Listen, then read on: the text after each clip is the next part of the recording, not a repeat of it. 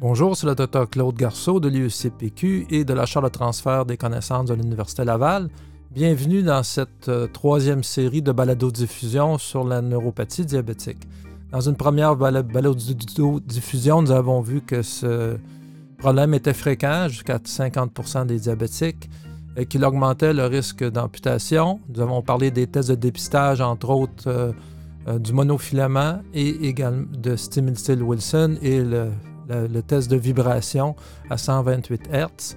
Nous avons parlé, nous avons discuté du fait que ces deux tests cumulatifs, lorsqu'ils étaient anormaux, augmentaient le risque d'une amputation future ou d'un ulcère au pied.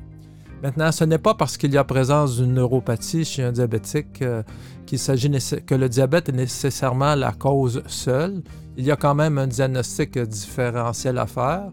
Il faut questionner le patient sur la, sur la présence euh, de consommation d'alcool, doser la vitamine B12, euh, surveiller pour l'hypothyroïdie, regarder la liste des médicaments, se souvenant que certaines médications euh, au long cours peuvent amener la présence d'une neuropathie, vérifier le statut pour le, possible pour le HIV et d'autres maladies chroniques comme des néoplasies, et toujours penser que le myélome et ses variantes peuvent s'accompagner initialement euh, de syndromes neuropathiques. Et donc, euh, une des choses qui est fréquente dans le domaine du diabète, c'est la déficience en vitamine B12.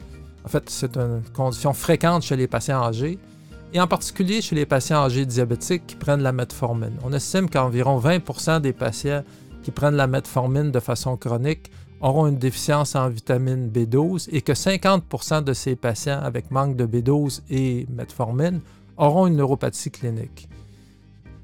Quels sont les examens de laboratoire utiles? D'abord, euh, faire une formule sanguine, faire un test de fonction rénale, les tests de fonction hépatique si nécessaire, faire une sédimentation, euh, un test de sédimentation, mesurer la TSH.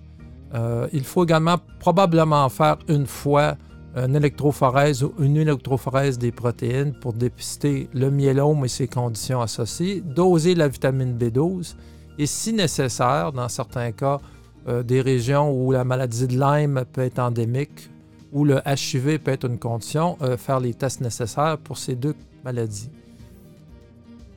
Donc, euh, pour la B12, c'est quand même un examen important.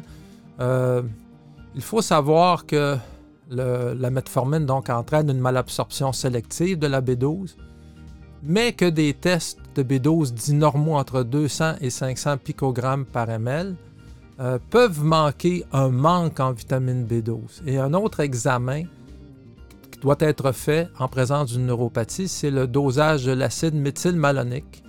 Euh, donc, c'est un test courant, faisable dans les laboratoires. Euh, des valeurs anormales de ce test euh, vont tripler euh, le, dépistage de manque de, patients qui ont un manque en vitamine B12. Et, donc, euh, si on fait ce test, on peut permettre aux patients d'avoir correction de la neuropathie. Et donc, chez les personnes âgées, l'acide méthylmalonique peut être utile dans votre brochette d'examen à demander. L'électrophorèse des protéines doit être faite également de façon assez routinière. Euh, plutôt l'immunoélectrophorèse que l'électrophorèse. Si nous avons un pic monoclonal et que le patient présente des atypies au point de vue clinique euh, de sa neuropathie diabétique, euh, ben, cela va peut-être vous permettre de faire le diagnostic du myélome ou d'autres variantes de maladies associées à des pics monoclonaux. En présence de chirurgie bariatrique, il faudrait, euh, surtout les patients qui ont une chirurgie complète avec un bypass intestinal complet, une dérivation complète, il faudrait doser le cuivre et la vitamine E euh, parce que certains de ces patients développent à long terme après la chirurgie bariatrique des déficits en cuivre et en vitamine E. Euh, les patients avec chirurgie bariatrique qui ont perdu du poids de façon très rapide sont vraiment sensibles à des neuropathies compressives, exemple des pieds tombants. Euh, la perte de poids euh, augmente euh, le, risque d'avoir des points de pression au niveau du genou, par exemple des nerfs au niveau du genou, surtout chez les patients qui ont des jambes croisées. Dans le type 1, il faut se souvenir aussi de la très haute fréquence à long terme d'entéropathie au gluten. Euh, et donc, euh, chez ces patients de type 1 qui auraient une neuropathie, il n'est pas mauvais de mesurer les anticorps antitransglutamidase parce que l'entéropathie au gluten peut s'accompagner de neuropathie périphérique. Donc, nous avons vu peut-être les tests dépistage à faire et les tests de laboratoire à demander.